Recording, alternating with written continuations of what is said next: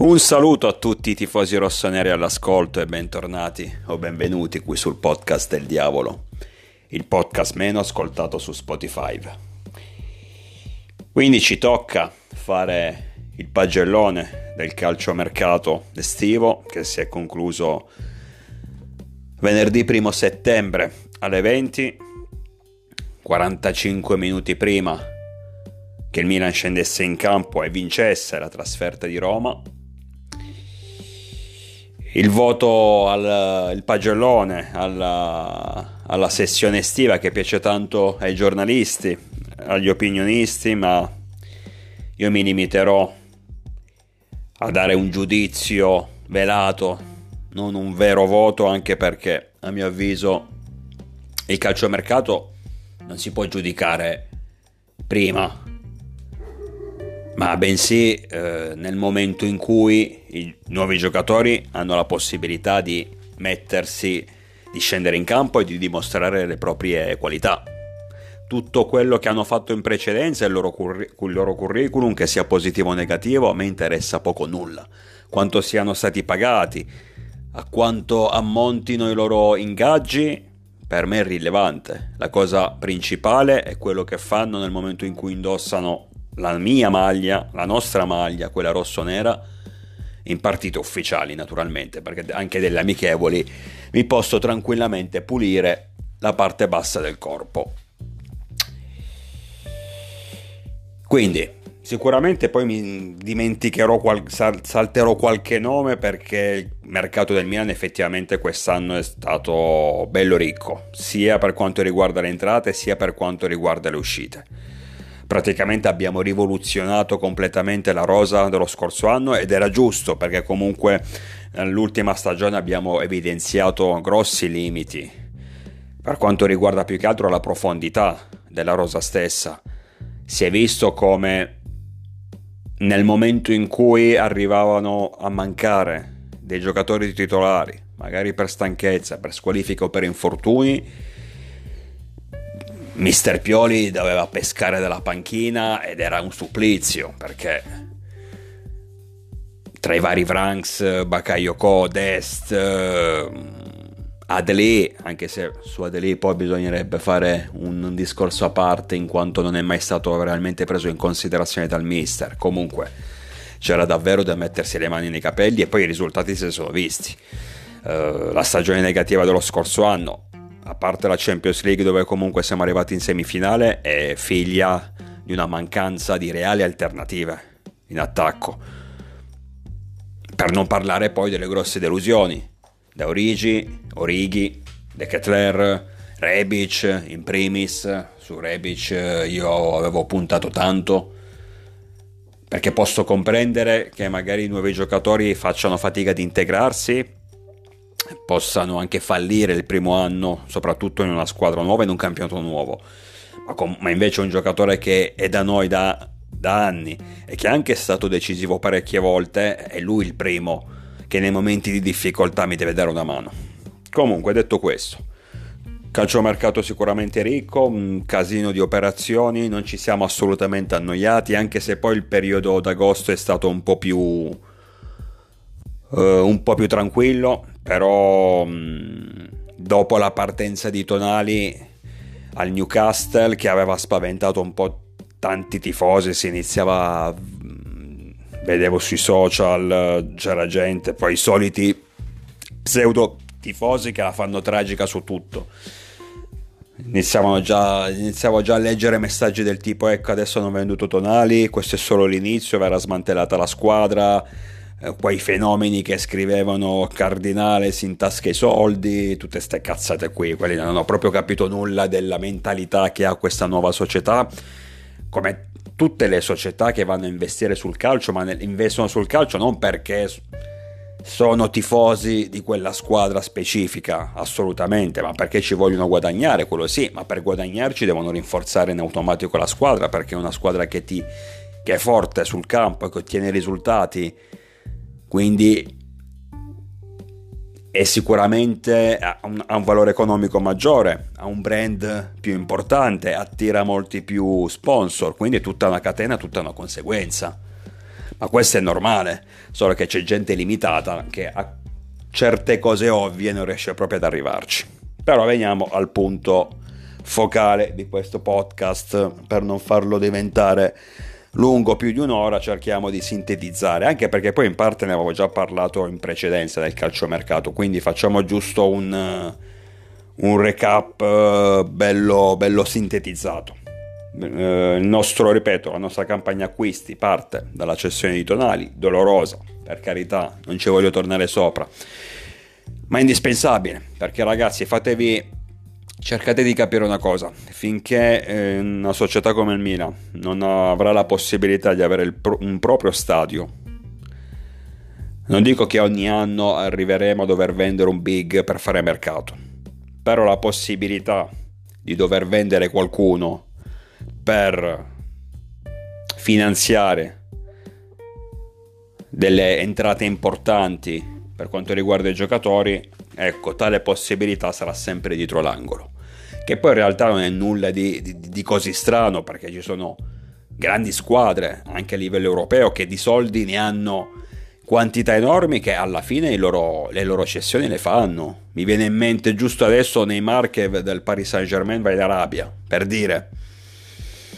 Eppure il Paris non mi sembra proprio che abbia assolutamente necessità di soldi. Quindi in realtà le grandi, le grandi cessioni ci stanno nel calcio, ecco.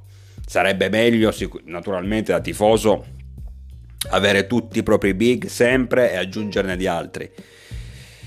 Però il discorso è quello, finché non avremo il nostro stadio di proprietà che ti porta comunque i, con i ricavi quegli 70-80 milioni all'anno, mh, mm, questo pericolo di perdere pezzi ci sarà sempre. Comunque, parte la campagna acquisti nel momento in cui Tonale va al Newcastle viene preso Loftus-Cheek, viene rinforzato il centrocampo con Loftus-Cheek e Reinders, ne ho già parlato, due giocatori um, che hanno già dimostrato in queste prime tre giornate di essere giocatori importanti. Reinders, un uh, bel metronomo in mezzo al campo, un giocatore, un tuttocampista con della buona tecnica che, a cui piace spesso e volentieri andare in avanti e cercare la soluzione personale in porta. Forse deve ancora migliorare in fase di interdizione, ecco, però pure lì comunque lo vedo bello attivo a rincorrere gli avversari. Ehm, forse più tecnico rispetto a Tonali, ma meno, eh, meno bravo nella fase di interdizione, almeno fino ad oggi. Loftus-Cheek, giocatore che non si poteva assolutamente discutere non è mai stato un fenomeno per carità, ma una grande esperienza. È stato un punto fermo del, del Chelsea, tra l'altro con Sarri, quando Sarri aveva allenato i Blues, aveva fatto anche una grandissima stagione in termini realizzativi.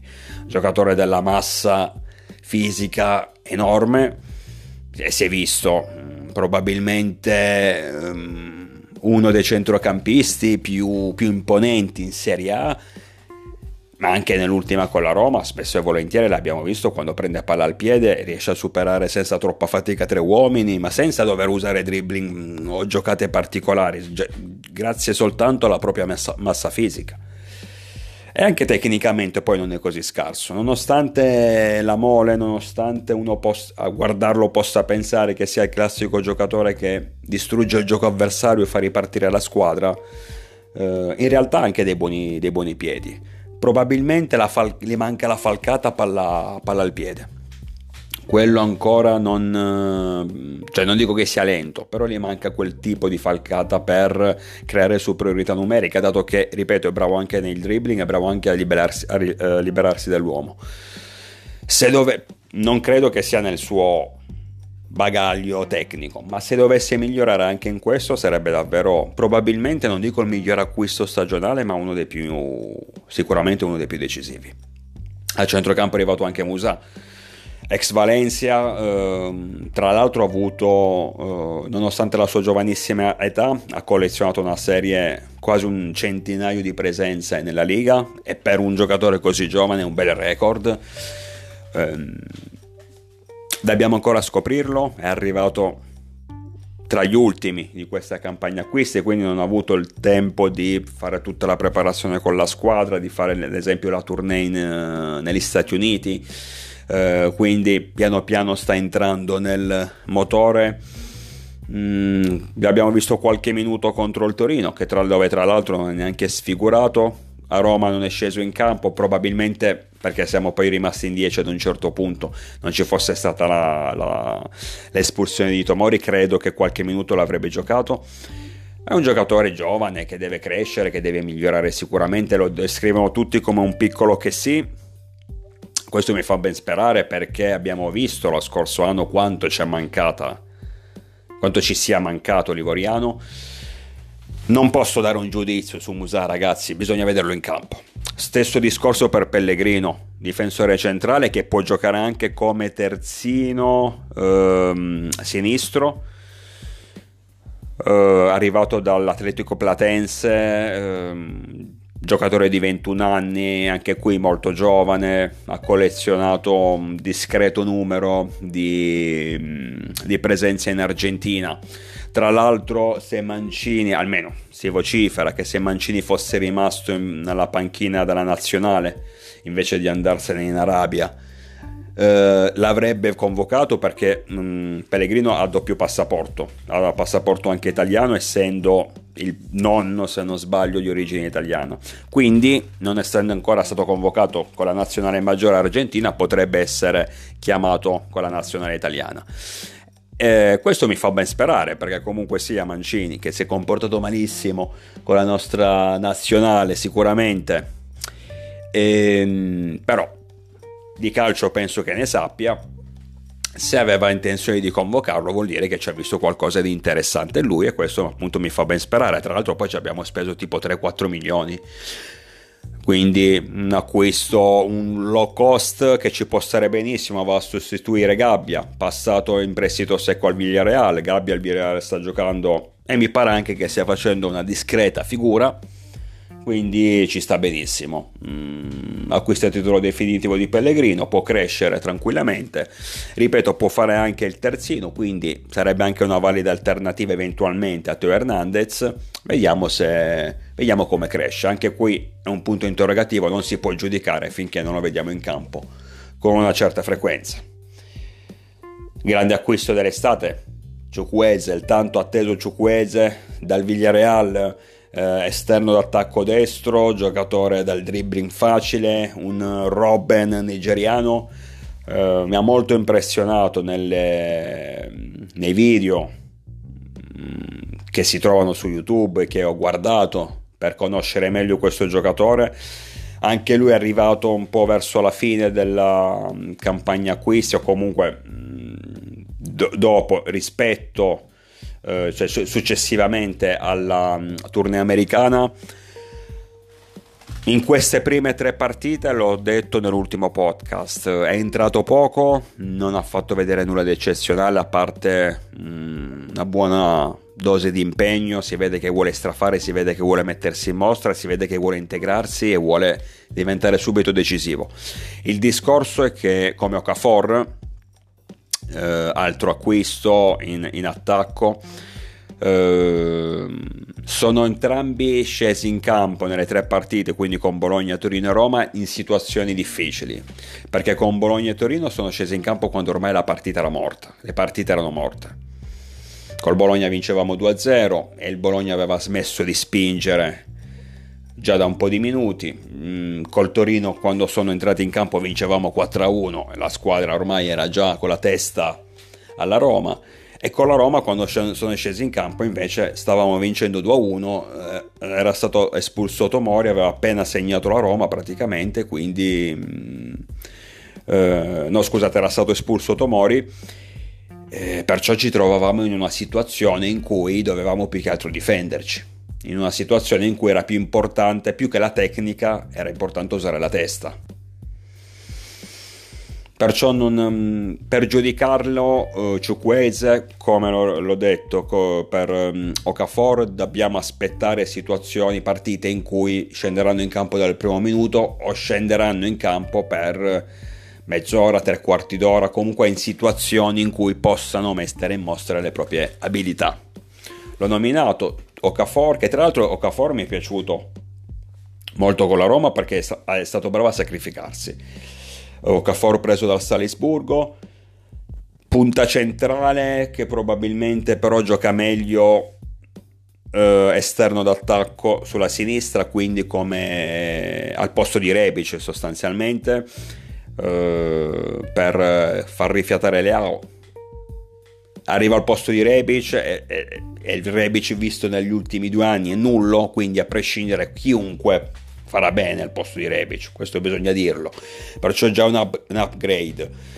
Uh, Okafor molto giovane, 22 anni, può ancora crescere tanto in Champions League, la scorsa stagione ve lo ricordate, ci ha fatto veramente piangere, tra l'altro nella prima partita contro il Salisburgo, quando pareggiamo 2-1, fu proprio lui a segnare il gol del, vantaggio, del loro vantaggio con un doppio tunnel, sia Calulu sia Mignan, grandissima realizzazione in quella partita, mi impressionò particolarmente per la velocità. Ehm, quindi sicuramente è un acquisto molto interessante che mi incuriosisce particolarmente.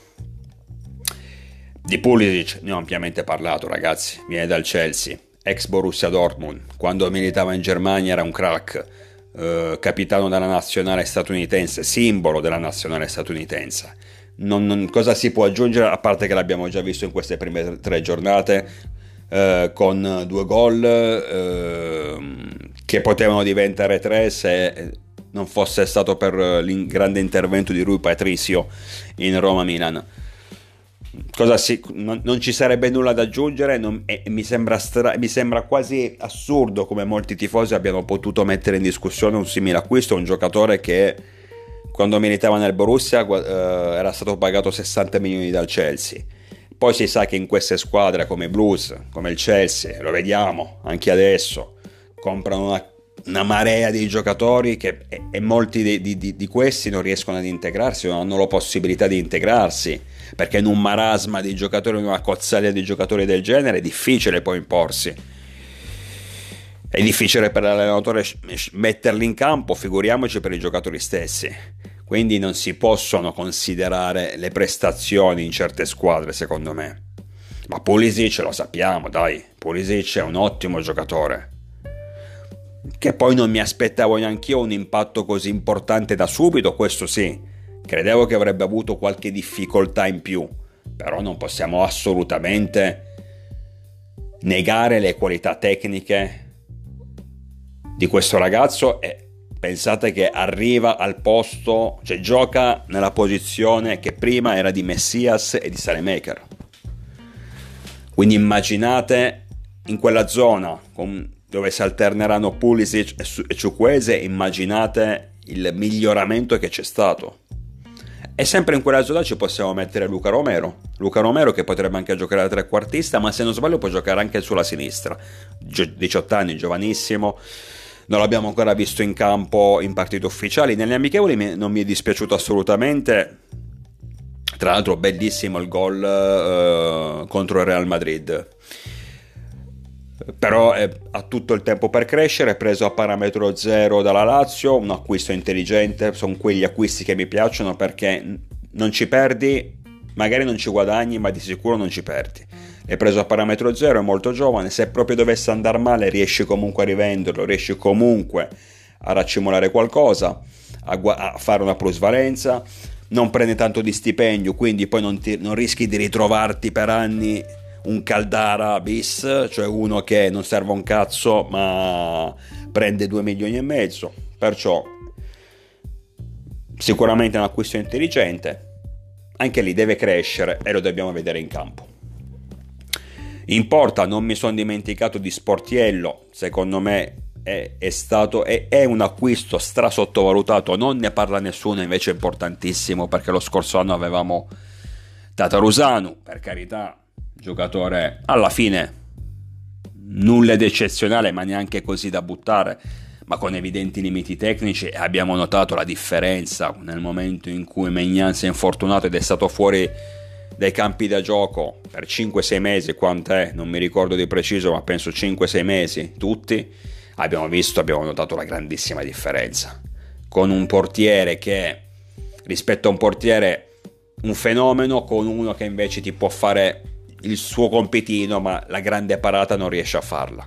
Ecco, Sportiello non è sicuramente ai livelli di Megnan, ma è sicuramente a livello maggiore rispetto a Tatarusanu. Cioè Sportiello penso che potrebbe giocare titolare, non dico in qualsiasi squadra di Serie A, ma quasi. E noi ce l'abbiamo come secondo. Cioè è, è, è, un passo in avanti gigantesco rispetto allo scorso anno e non è così banale, anche se uno dice, normale, spero che il secondo portiere non giochi mai, nel senso che, almeno nel nostro caso, spero che Mike Magnan non si faccia più male, soprattutto come la scorsa stagione, ma anche semplicemente in quelle partite, ad esempio in Coppa Italia, dove magari il mister vuole far rifiatare i titolari e vuole mettere diciamo qualche riserva. Ecco, dato che io personalmente le partite non le voglio buttare, non le voglio perdere, avere come riserva uno come sportiello mi fa stare tranquillo. Quindi anche qui la società ha operato più che bene, perché il miglioramento rispetto allo scorso anno è evidente. E adesso veniamo a forse l'unica nota dolente che, um, che poi riguarda nello specifico gli ultimissimi giorni, le ultimissime ore del, del calciomercato.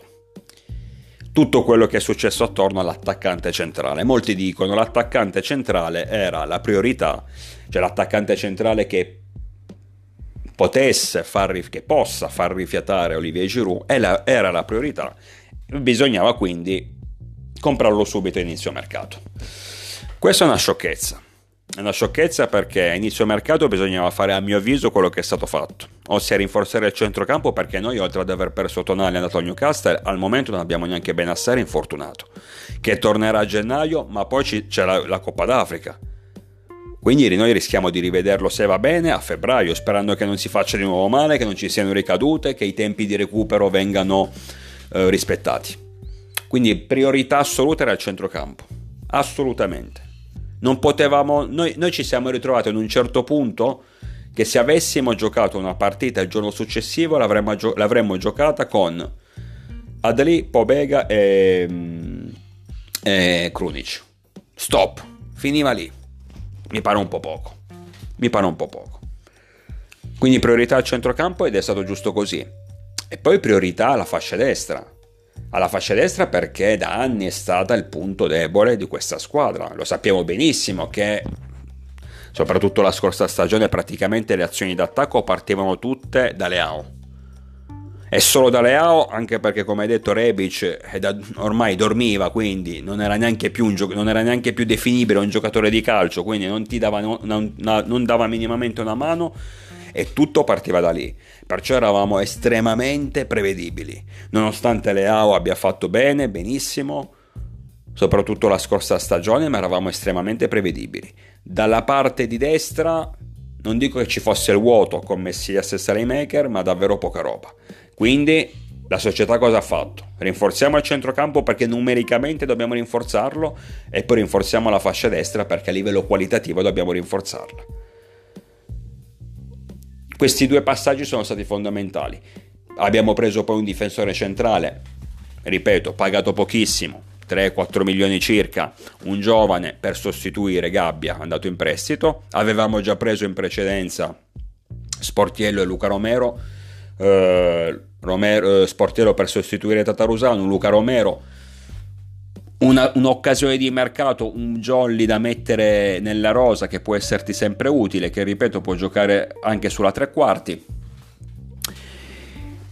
E poi alla fine ci siamo ritrovati con il, la punta centrale, che in realtà non è il discorso che non era... Ne- non dico che non fosse importante, ma non era la reale necessità, perché comunque Okafor Ragazzi, nel Salisburgo la maggior parte delle partite era giocate da punta centrale. Poi è diversa, ha caratteristiche diverse rispetto a Giroud, sono d'accordissimo, ma le ha giocate da punta centrale. Leao, non ci dimentichiamo che l'anno in cui siamo arrivati secondi dopo anni e siamo ritornati in Champions League, spesso ha giocato come punta centrale facendo anche dei gol. Pulisic stesso può giocare come punta centrale, quindi paradossalmente non era il primissimo obiettivo. Quindi ci sta che la società prima fa altre operazioni, poi alla fine si dedica alla ricerca di un sostituto di, di Giroud che avevamo anche preso, avevamo anche in pugno con Taremi, lo sappiamo, tutto quello che è successo era praticamente fatta, l'accordo era stato trovato con il Porto, poi all'ultimo, durante lo scambio dei documenti, il Porto ha chiesto più soldi, sostanzialmente, noi abbiamo, abbiamo comunque trovato ritrovato un accordo col Porto, sembrava tutto fatto ma eh, gli agenti di Taremi hanno poi chiesto delle commissioni più alte, sostanzialmente questo. Per poi, di, poi il giorno dopo è successo che un, un tizio, non mi ricordo il nome, ha dichiarato che ha dichiarato sono io l'agente di Taremi, il, il Milan non ha mai parlato con me, il Milan per due mesi ha parlato con gli agenti sbagliati lo stesso giocatore li ha avvertiti di questo, ma loro hanno voluto continuare a parlare con la gente sbagliata e quindi la trattativa è saltata. Adesso io non so la verità, però mi sembra strano che una dirigenza, ma che sia quella del Milan che sia di qualsiasi altra squadra, per due mesi parli con gli agenti sbagliati di un giocatore. Cioè, mi pare un po' assurdo, ecco. Semplicemente io credo che e Taremi stesso probabilmente c'è, c'è in mezzo tranquillamente penso che ad un certo punto, allora già col Porto è difficile trattare. Eh, adesso non lo so se il Porto, diciamo, ha accettato la nostra proposta di 15 milioni più 3 di bonus, ma poi, come dire, ha delegato gli agenti del giocatore a chiedere più soldi per recuperarli da quelli che avrebbe voluto incassare e che non, siamo, e che non gli abbiamo offerto. Non so se invece il Porto non c'entra nulla, eh, ma la colpa è, di, è, degli agenti di Taremi, che poi anche in questi, anche lì non so quanti cazzo di agenti ha sto cazzo di Taremi, comunque non so se la colpa è loro che volevano semplicemente guadagnare più soldi e quindi hanno detto, boh, il Milan ha bisogno del giocatore, lo vuole a tutti i costi, ormai la, la, la, la trattativa si sta chiudendo, chiediamo adesso uh, più soldi, prendiamoli con l'acqua alla gola in modo che non possano dirci di no, perché arrivati a questo punto no, la trattativa è chiusa, manca davvero poco, non penso che poi il Milan si ritiri se noi gli dovessimo chiedere, se noi gli chiederemo più soldi, e invece ci siamo ritirati giustamente. Quindi non lo so adesso qual è il problema, ragazzi. Uh, fatto sta che noi Taremi l'avevamo anche preso, quindi l'attaccante era stato preso poi, se questi qui all'ultimo cambiano le carte in tavola, allora è anche giusto mandarli a fanculo. Anche perché Taremi non è Haaland, eh? Cioè, non stiamo parlando, per carità, io era, era il mio preferito, l'ho sempre detto e me lo sarei preso volentieri. Però, capito, 31 anni, un giocatore che è esploso da due anni circa, non è Lewandowski, non è Haaland, eh, ok, non è Mapè, cioè va bene, dai, l'hai perso, ok, ti sei comportato male che sia stato il Porto, che sia stato il giocatore stesso, l'entourage del giocatore, non lo so chi, ripeto, non, non, ripercorro questa vicenda perché non conosco la verità, non la conosce nessuno ed è intricata. Fatto sta che comunque noi l'avevamo preso, la, pun- la punta centrale l'avevamo presa. Se poi questi qui cambiano gli accordi, allora sono dei... Non è legittimo come molti dicono, è legittimo da parte degli agenti del giocatore chiedere di più, no nel momento in cui trovi un accordo e fai saltare una trattativa all'ultimo, non è legittimo, sei un pezzo di merda. Sei un truffatore. E quindi stai benissimo lì dove stai e, e, e lasciamoli stare certi personaggi. Non ci riportiamo in casa certi personaggi. Perché non, ci, non ottieni nulla di buono. Lo dicevo per Lukaku, che è un grande giocatore, un grande attaccante. Ma come si è comportato? Lasciamo perdere. Non ce le portiamo in casa certe persone.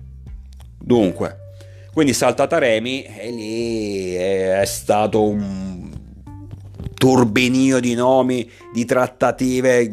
Nell'ultimissimo giorno di mercato siamo passati poi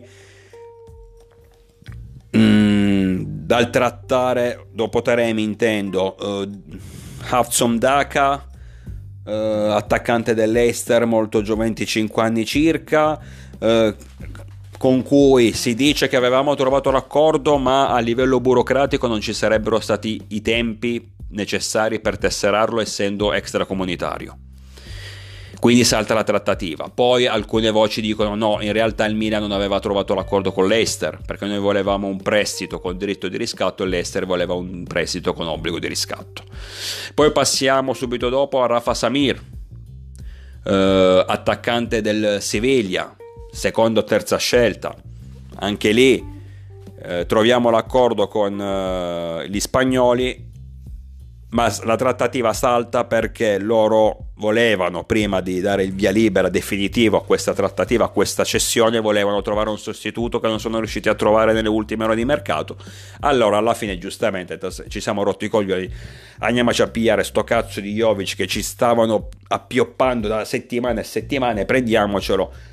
Un acquisto a zero Mm, acquisto per un anno, definitivo per un anno, eh, praticamente lui aveva ancora un anno di contratto con la Fiorentina, mm, quell'anno di contratto ce, ce lo siamo presi noi, quindi non abbiamo pagato nulla, paghiamo soltanto lo stipendio e se dovesse andare male fra un anno lo liberiamo a zero e chi si è visto si è visto.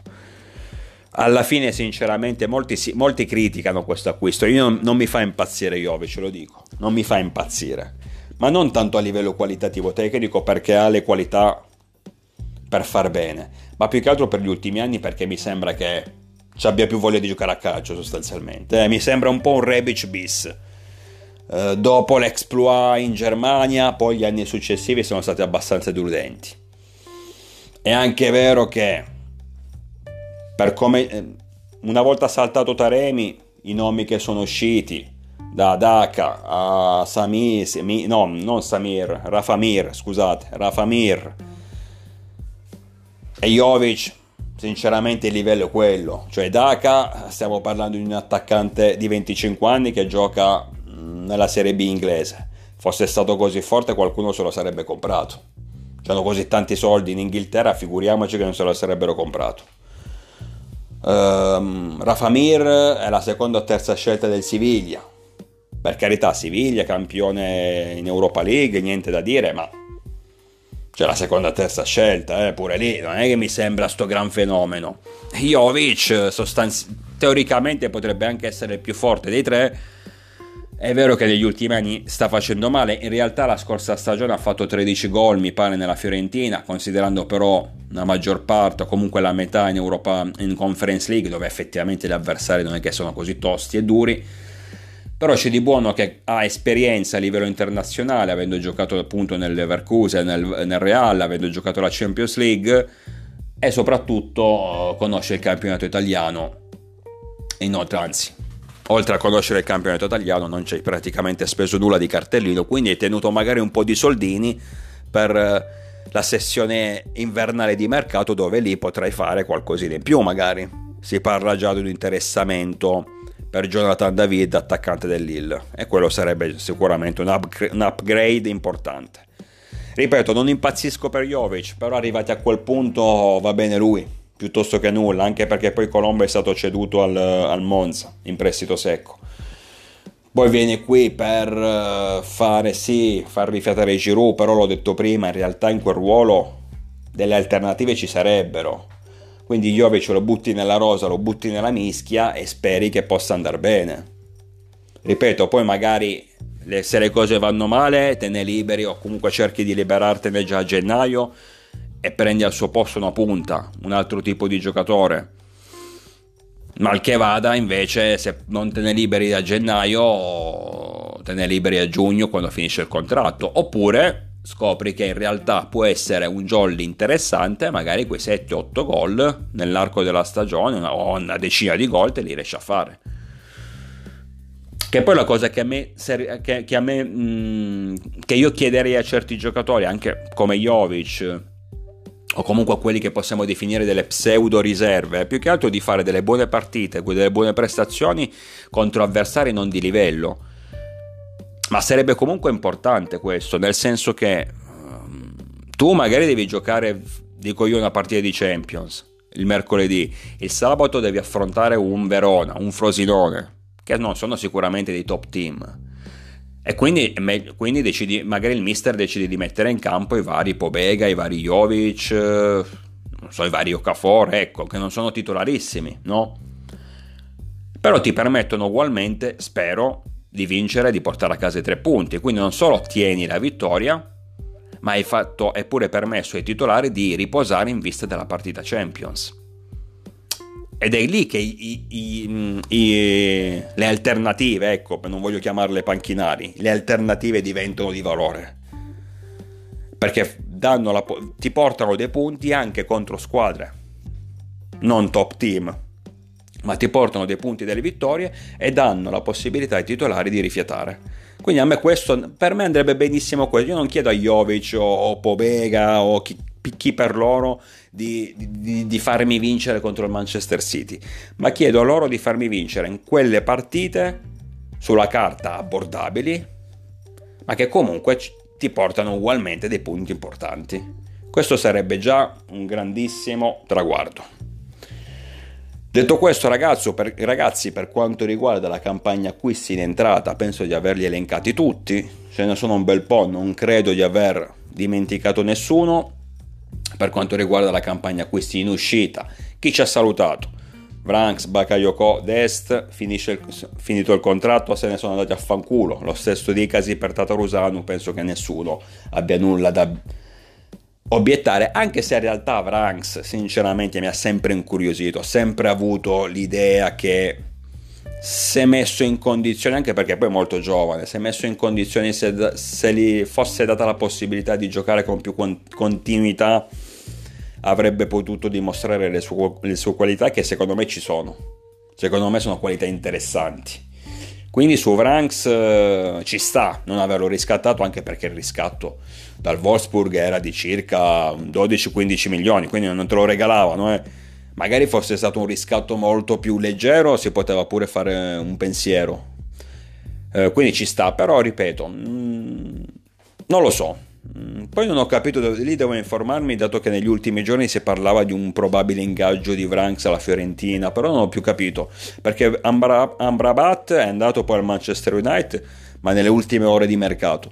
Non so se sono riusciti ad ingaggiare Vranks eh, i Viola oppure è saltata la trattativa. Devo informarmi, mi è venuta in mente adesso. Comunque, eh, quindi Bakayoko, Vranks, Tatarusanu, Dest, finisce il contratto, sono andati via Messias al Genoa ci sta benissimo perché ormai la sua avventura al Milan era ampiamente finita, anzi probabilmente è durata fin troppo, secondo me con tutto rispetto per Junior, ma non l'ho mai visto il giocatore da Milan. Eh, Salemaker in prestito al Bologna, Bologna che credo non lo riscatterà mai anche perché il riscatto è fissato a 12 milioni, non credo che abbiano quei soldi per riscattarlo, però poi non si sa mai. Mi dispiace per l'attaccamento che ha sempre dimostrato, però effettivamente in quella fascia lì bisognava migliorare. Uh, Salemaker non l'ho mai visto, un, un gio- cioè un giocatore che secondo me ci può stare nella rosa assolutamente, ma non l'ho mai visto un giocatore offensivo, tant'è che al, al massimo ogni stagione la, la concludeva cos'è, con 3-4 gol, considerando tutte le varie competizioni, veramente poco per un giocatore che gioca sulla destra in attacco. Um, da quello che filtra, Pioli gli ha, gli ha poi proposto di giocare um, come terzino, di quindi alternarsi con Calabria come terzino destro. Lui ha rifiutato e da quel momento anche si dice a causa di dissidi tra lui e l'allenatore che si erano creati, che si portavano avanti dalla scorsa stagione, da quel momento è stato messo sul mercato credevo che sinceramente l'avremmo, fossimo riusciti a venderlo senza troppi problemi. E invece eh, anche nel suo caso le pretendenti non ci sono state. Tant'è che, ripeto, è andato in prestito con diritto di riscatto al Bologna. Quindi io mi aspettavo che almeno una, qualche società che ti, che, che ti dà, che, mettesse sul banco una decina di milioni l'avremmo trovata. Anche perché poi non, è giovane, ha esperienza, ha esperienza anche in nazionale, ha giocato nella Champions League, ha pure fatto gol, non prende tanto di ingaggio. Mm, e invece questa cosa mi ha sorpreso. Quindi salutiamo anche Maker, anche se credo che fra un anno tornerà, poi magari verrà rimesso sul mercato, ma credo che tornerà. Abbiamo salutato finalmente Rebic andato in Turchia al Fenerbahce, Rebic ormai era un ex giocatore del Milan già da due anni secondo me, mm, quindi va benissimo averlo sostituito, ripeto è arrivato al suo posto Okafor, ma chiunque fosse arrivato sarebbe stato sicuramente un upgrade. Uh, De Ketler prestito con diritto di riscatto all'Atalanta, tra l'altro il belga sta facendo benino, ecco, sta facendo benino, al momento un gol e un assist, anche se l'assist eh, di ieri contro il Monza in realtà non è proprio un assist, Uh, lui prende palla in area di rigore, cerca di girarsi per tirare in porta, girandosi la palla va a finire tra i piedi del suo compagno che tira di prima intenzione e fa gol. Però non è proprio un assist di De Ketler, ma va bene. Comunque dai, sta facendo abbastanza bene. E io sono il primo tifoso di De Ketler e dell'Atalanta e vi dico il motivo. Perché ormai De Ketler abbiamo capito che la sua avventura al Milan è finita. Anzi, non è mai iniziata quindi se mai dovesse tornare il prossimo anno verrà, verrebbe comunque rimesso sul mercato. Però se De Ketelaere fa bene e, e, se l'Atalanta lo riscatterà, e lo riscatterà solo nel caso in cui l'Atalanta raggiunga la Champions League, in caso contrario non penso proprio che andrà a spendere 23 milioni più 4 di bonus, ma se l'Atalanta dovesse riscattarlo, noi il prossimo anno ci ritroviamo con circa una trentina di milioni in sacca per fare calcio a mercato e quindi avremo da subito un bel bottino per comprare un colpo, per fare un colpo importante. Tanto De Ketrera ormai da noi è finita. Punto. Se torna indietro va di nuovo in prestito o comunque viene rimesso sul mercato. Il problema è che se torna indietro, se fallisce anche quest'anno e torna indietro, eh, il suo prezzo cala ulteriormente e rischi di trovare ancora meno pretendenti che vogliono acquistarlo. Perciò dobbiamo fare tutto il tifo che l'Atalanta vada in Champions, naturalmente insieme a noi, non al posto nostro, e che De Ketelaere faccia bene, in modo che i bergamaschi possano poi riscattarlo, in modo che noi possiamo, uh, po- potremo avere poi in tasca 30 milioni. Quindi, eh, cosa, chi mi sono dimenticato? Ripeto, in questo, quest'anno c'è stato un via, un via vai tra entrate e uscite enorme, quindi di sicuro posso essermi dimenticato qualcuno o qualcosa. È rimasto alla fine Caldara, purtroppo ce lo dobbiamo tenere almeno un altro anno, eh, con quell'ingaggio da 2 milioni e mezzo, che cazzo se lo va a prendere? Teniamoci un anno, magari a, gennaio riusciamo a sbolognarlo, teniamocelo un anno e vediamo un po' eh, che succede, semmai non credo che verrà reintegrato e potrà addirittura diventare utile in qualche modo. Ad oggi fa il quinto centrale di difesa, vediamo un po'. Alla fine, nelle ultimissime ore di mercato, sono andati via Orighi e Baluturè. Orighi al Nottingham Forest eh, prestito con diritto di riscatto fissato a 5 milioni. Eh, con l'ingaggio pagato tutto dal Nottingham ed era quella più che altro la cosa che ci interessava liberarci di quell'ingaggio purtroppo non a titolo definitivo ma in prestito, però meglio che niente. Baloturé invece alla fine ha accettato il Fulham, che poi questa cosa è esilarante, questa situazione di Baloturé, perché questo fa capire ai giornalisti quanto in realtà ne sappiano. Naturalmente sono ironico. Perché Baloturé da due mesi ci dicevano che, che il Milan e il Fulham avevano trovato l'accordo per l'acquisto a titolo definitivo di Baloturé a circa 4-5 milioni, ma era, lui, ma era il giocatore che non voleva andare in Premier.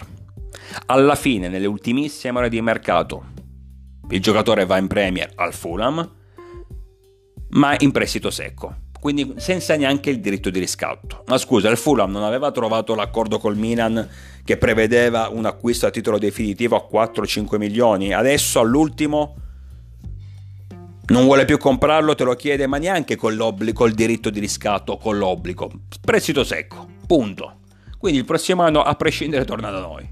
Cioè, ditemi che cazzo di... Che, cos'è? Cioè, che, che cazzo hanno detto per due mesi i giornalisti? Ma è possibile? Comunque,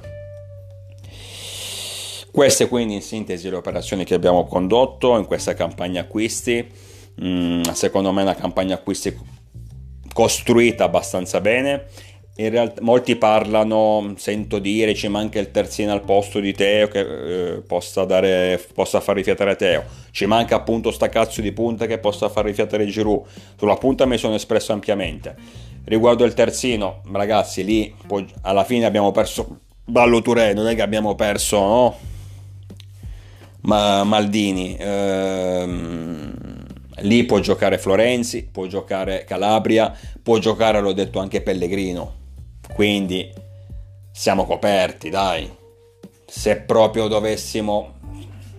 Se proprio poi capiremo che ci, serve un centro, ci serve un terzino su quella fascia lì, allora possiamo fare qualcosa a gennaio, ma realmente dai, siamo coperti. Quest'anno secondo me possiamo tranquillamente farlo così, senza nessun problema, anche perché poi ragazzi se Florenzi non ha problemi fisici è un ottimo giocatore, non ce lo dimentichiamo, eh. Non buttiamolo via Florenzi. Il prossimo, lo scorso anno purtroppo ha avuto troppi infortuni, è stato fuori troppo a lungo, ma non ci dimentichiamo che Florenzi è un bel giocatore. Secondo me il vero problema qual è? è il fatto che Krunic non ha, non, ha vero, non ha, il suo sostituto, ossia il suo sostituto c'è, anzi è il titolare. Krunic sarebbe il titolare, sarebbe il sostituto di questo giocatore, mi riferisco a Benasser, ma Benasser, l'ho detto, starà fuori dai campi di gioco fino a gennaio, poi andrà in Coppa d'Africa e vedremo quando, quando tornerà.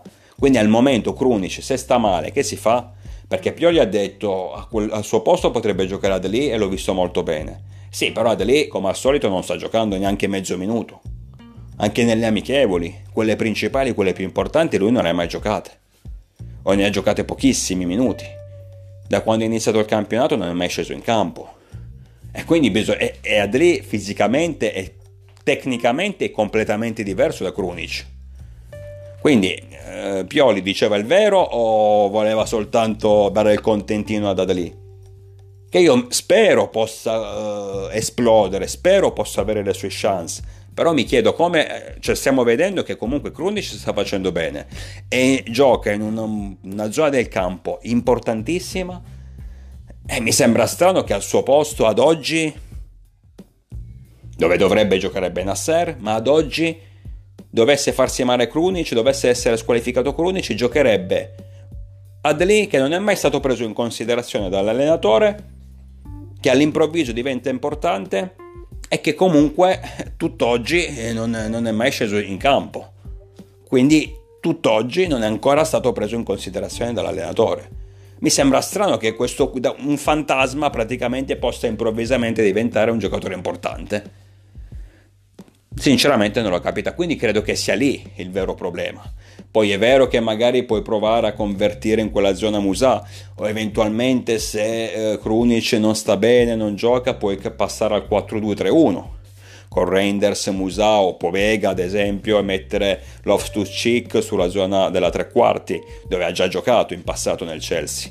Sicuramente una soluzione si trova, però effettivamente il vero problema credo che sia quello e considerando che Dominguez del Bologna è passato se non sbaglio in Inghilterra al Nottingham, comunque in Inghilterra per circa 9-10 milioni, quindi non una spesa folle, a sto punto, considerando i soldi risparmiati per la punta, dato che Jovic stato, è stato preso a zero, magari quei soldi che avresti speso per Teremi, in parte li avresti potuti spendere anche per Dominguez, risparmiando e lui in quella zona come sostituto di Krunic ci sarebbe stato. Secondo me questo è il vero problema della campagna acquisti del Milan.